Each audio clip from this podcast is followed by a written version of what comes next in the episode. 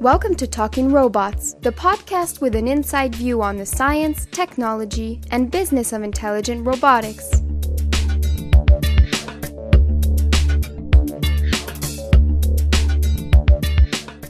Hi, I'm Markus Waibel from the Laboratory of Intelligent Systems at the EPFL in Lausanne, Switzerland.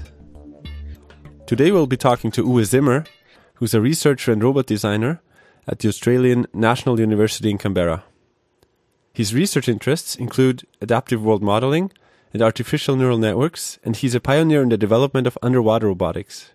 He's the founder and head of the Serafina project, which aims at developing and controlling a swarm of autonomous submarines. The Serafina submarine swarms will be commercialized by a company called Project Sea Swarm as of 2007. Hi, Uwe. Welcome yep. to Talking Robots. Well, thanks. Uh, so, uh, my first question in a nutshell uh, what is underwater robotics?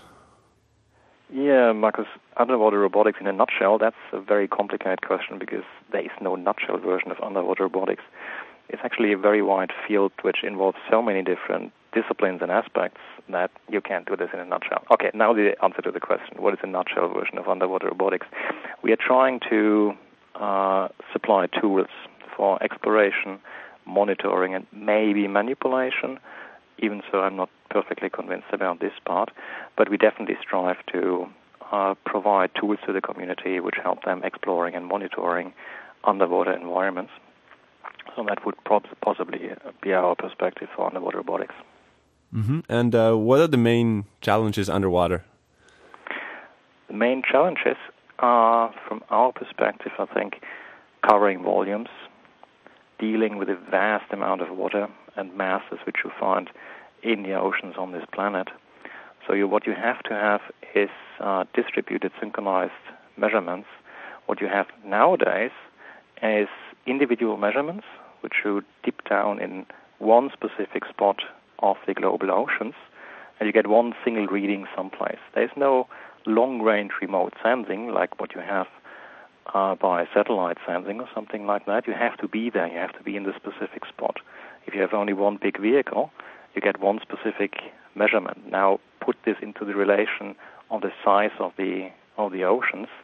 That's what you have right now, but that's not very uh, rewarding. That's not very convincing. So what you actually would like to have is wide range synchronized distributed sensing systems, and that is possibly one of the main challenges underwater for us at all, besides all the technological constraints, which we probably will talk about a little later.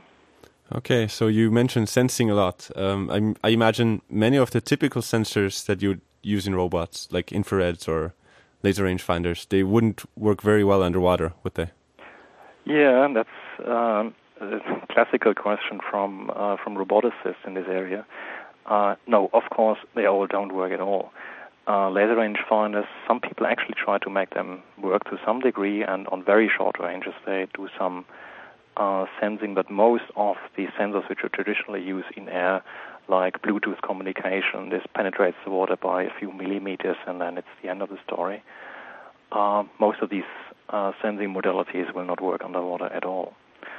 So you have to change the focus a little bit to what you can transmit underwater, which is basically uh, short uh, range, long wave radio communication what you can do is acoustic forms of communication, sonar technology.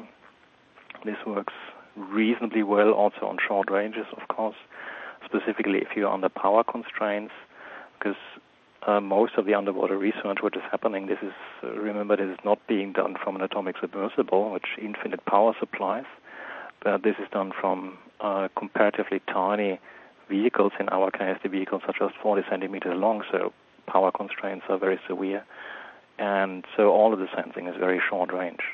On the other hand, you have lots of possibilities for chemical sensing, uh, which are not quite so easy in air. So it gets you have to get used to the underwater world a little bit. Um, if you're an experienced diver, then you have a better feel for the whole thing, and uh, having spending uh, spent time there um, gives a different impression of uh, the underwater world. Yeah, sounds quite exciting. This whole sensing part. So um, you're currently working on uh, on a project with uh, involving uh, swarms, uh, the Serafina project, and basically what you try to do there is is to build a swarm or a school of small autonomous underwater vehicles. What do these look like? Hmm, our little Serafinas. Uh, the Serafinas are very small uh, autonomous vehicles with five completely independent thrusters, so we have five degrees of freedom. And uh, the vehicles are small, they're very yellow, that's one of the main features, and uh, they're fast, agile, about 40 to 50 meters, 40 to 50 centimeters long, so they're very small with respect to standard underwater vehicles. Uh, they are completely autonomous. You cannot control them from the surface. Um, they can go down as deep as you can afford pressure hulls inside them. Um, they communicate locally by long wave radio acoustics and uh, organize autonomously in swarms underwater. So you don't have to control any, uh, or you don't have to program each and every of them individually. That's a central feature of the Serafina project. It's from the very beginning, from the start, is dedicated to uh, self-organized swarms and uh, to release the operator out of the role of controlling the vehicle explicitly and only giving the uh, overall swarm uh, missions by following a gradient or following a specific pattern, and the internal swarm organization should all be left to the actual Serafina uh, swarm which we send out. The other aspect is handling. We are pretty keen on the we are pretty keen on the handling aspect um, of underwater operations. While you usually need to have winches, cranes, boats, whole crews, and calm waters to have any kind of an ocean experiment and underwater vehicle set out, you can just throw these uh, small Serafina vehicles overboard or just uh, use a net to get them in the water and use a net to get them out again on the uh, by the end of the day. So the handling of these vehicles is significantly easier. Uh, also for smaller operations, you don't need to have a big boat to do something like that. And uh, so basically, what you have is this this this swarm, a big amount of of these fairly small, forty centimeters uh, submarines. And uh, you already told us why it's interesting to have a swarm uh, underwater, but how do you go about controlling these swarms? I imagine that's not a simple task. Mm, no, not perfectly.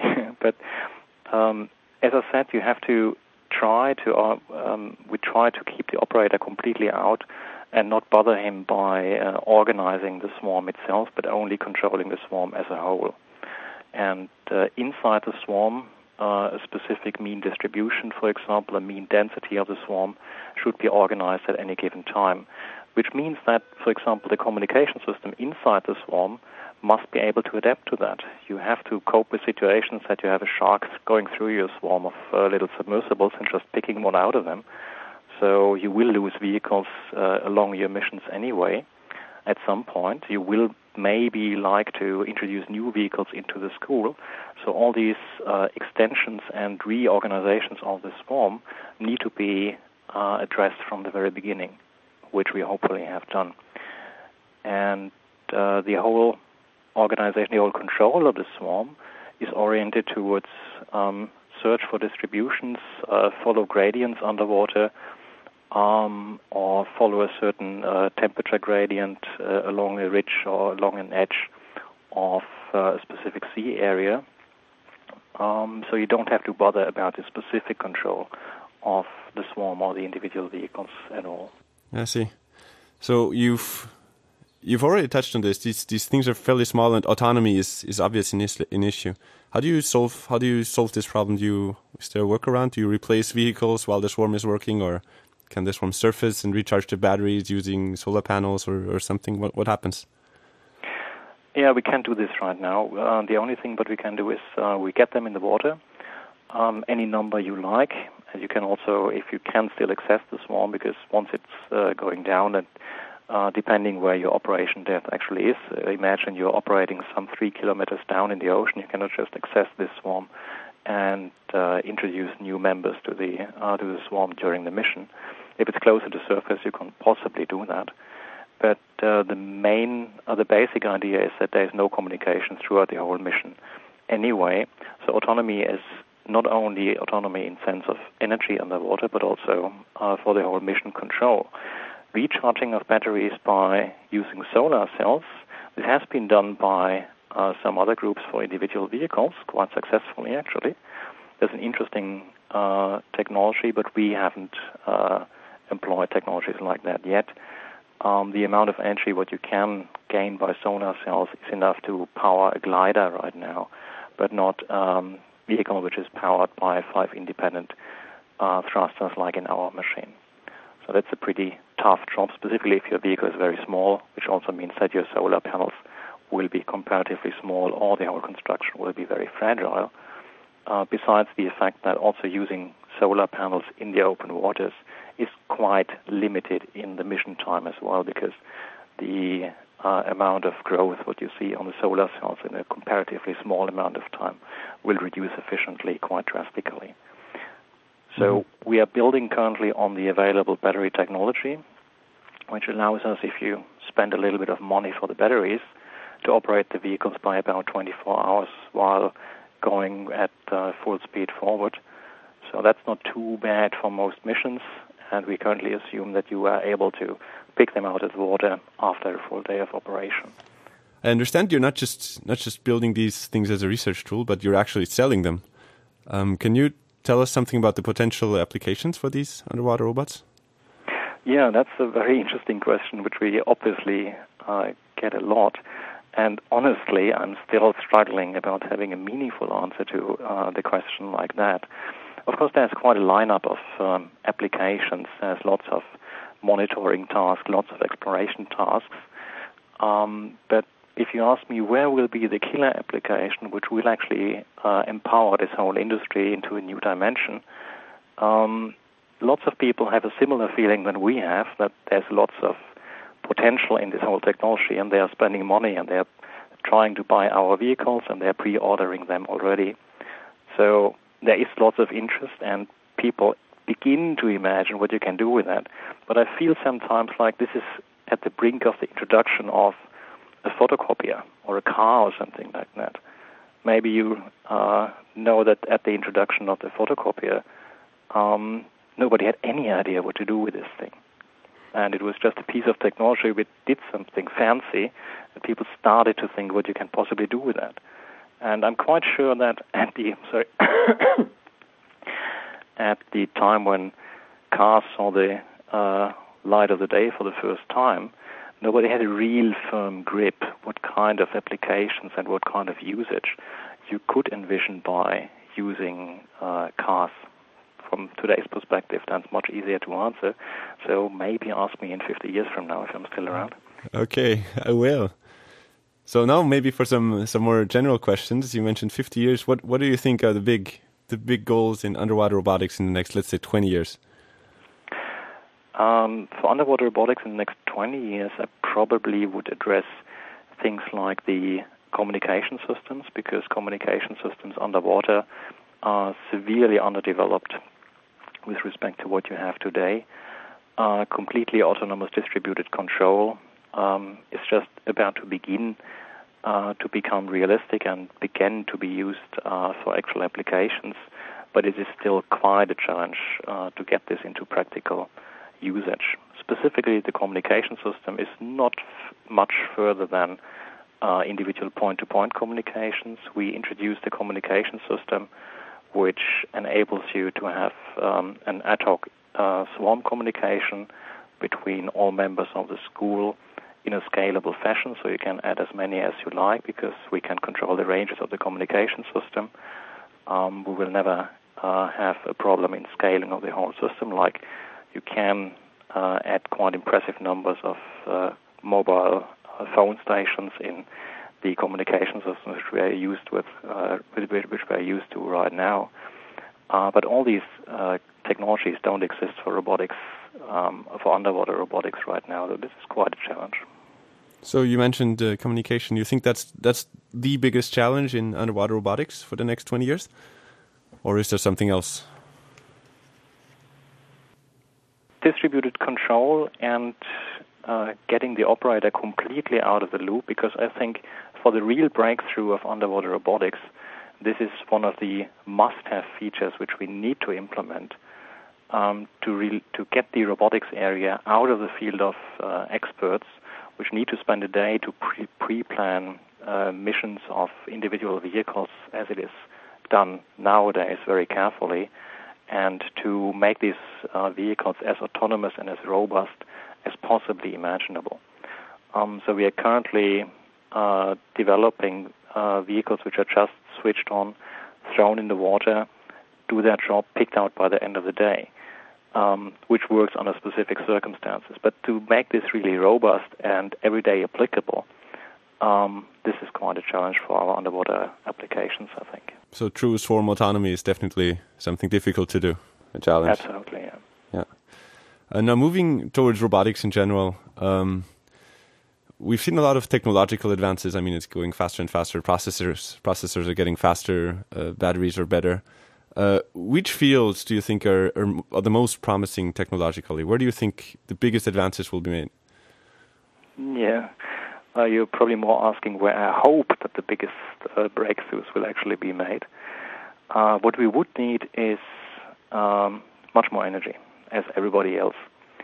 Um, keeping them operational by a day is a good start, but uh, if you would have um, energy sources which would propel your vehicles for a week or a month, completely new areas of applications would open immediately.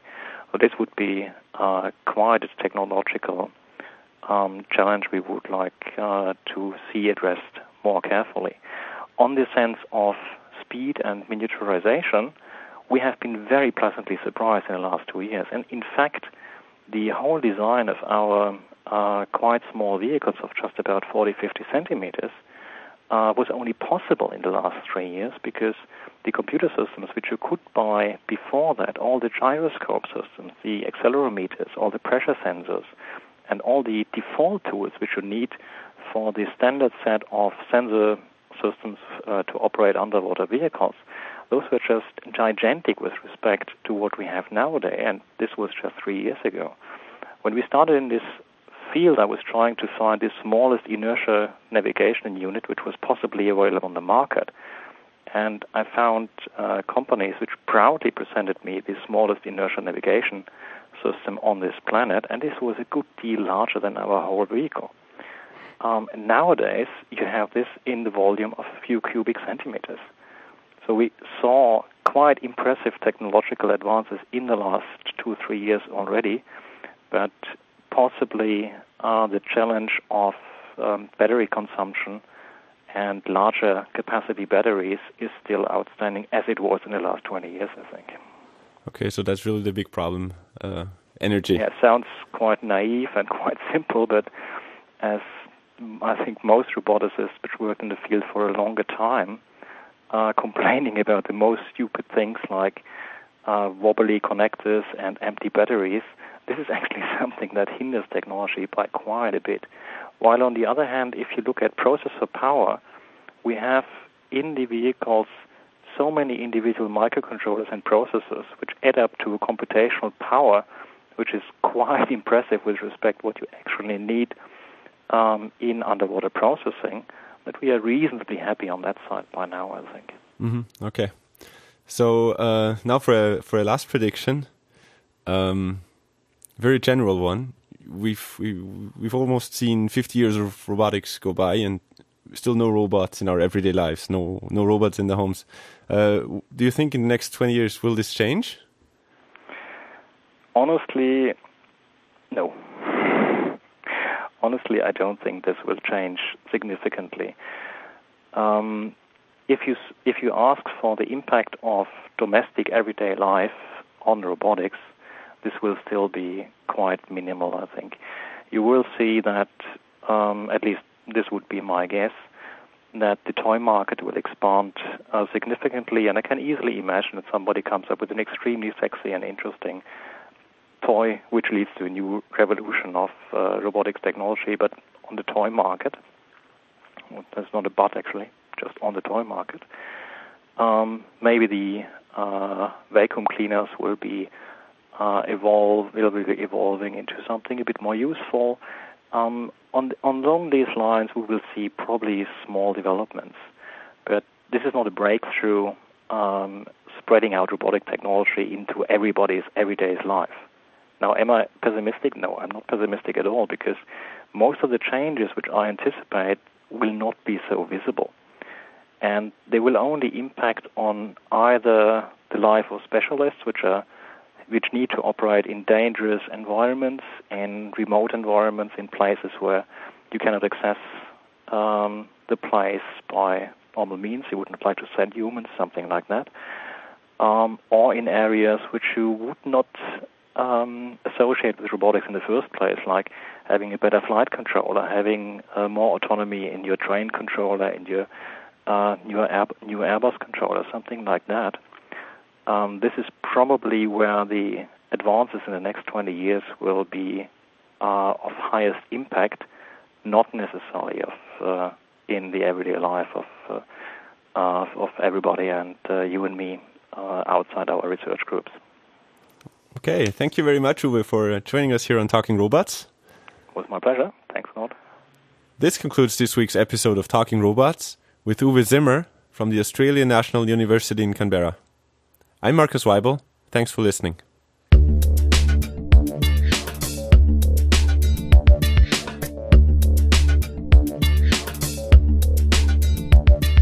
Talking Robots, the inside view on robotics. For more information on past and upcoming podcasts, visit our website at lis.epfl.ch.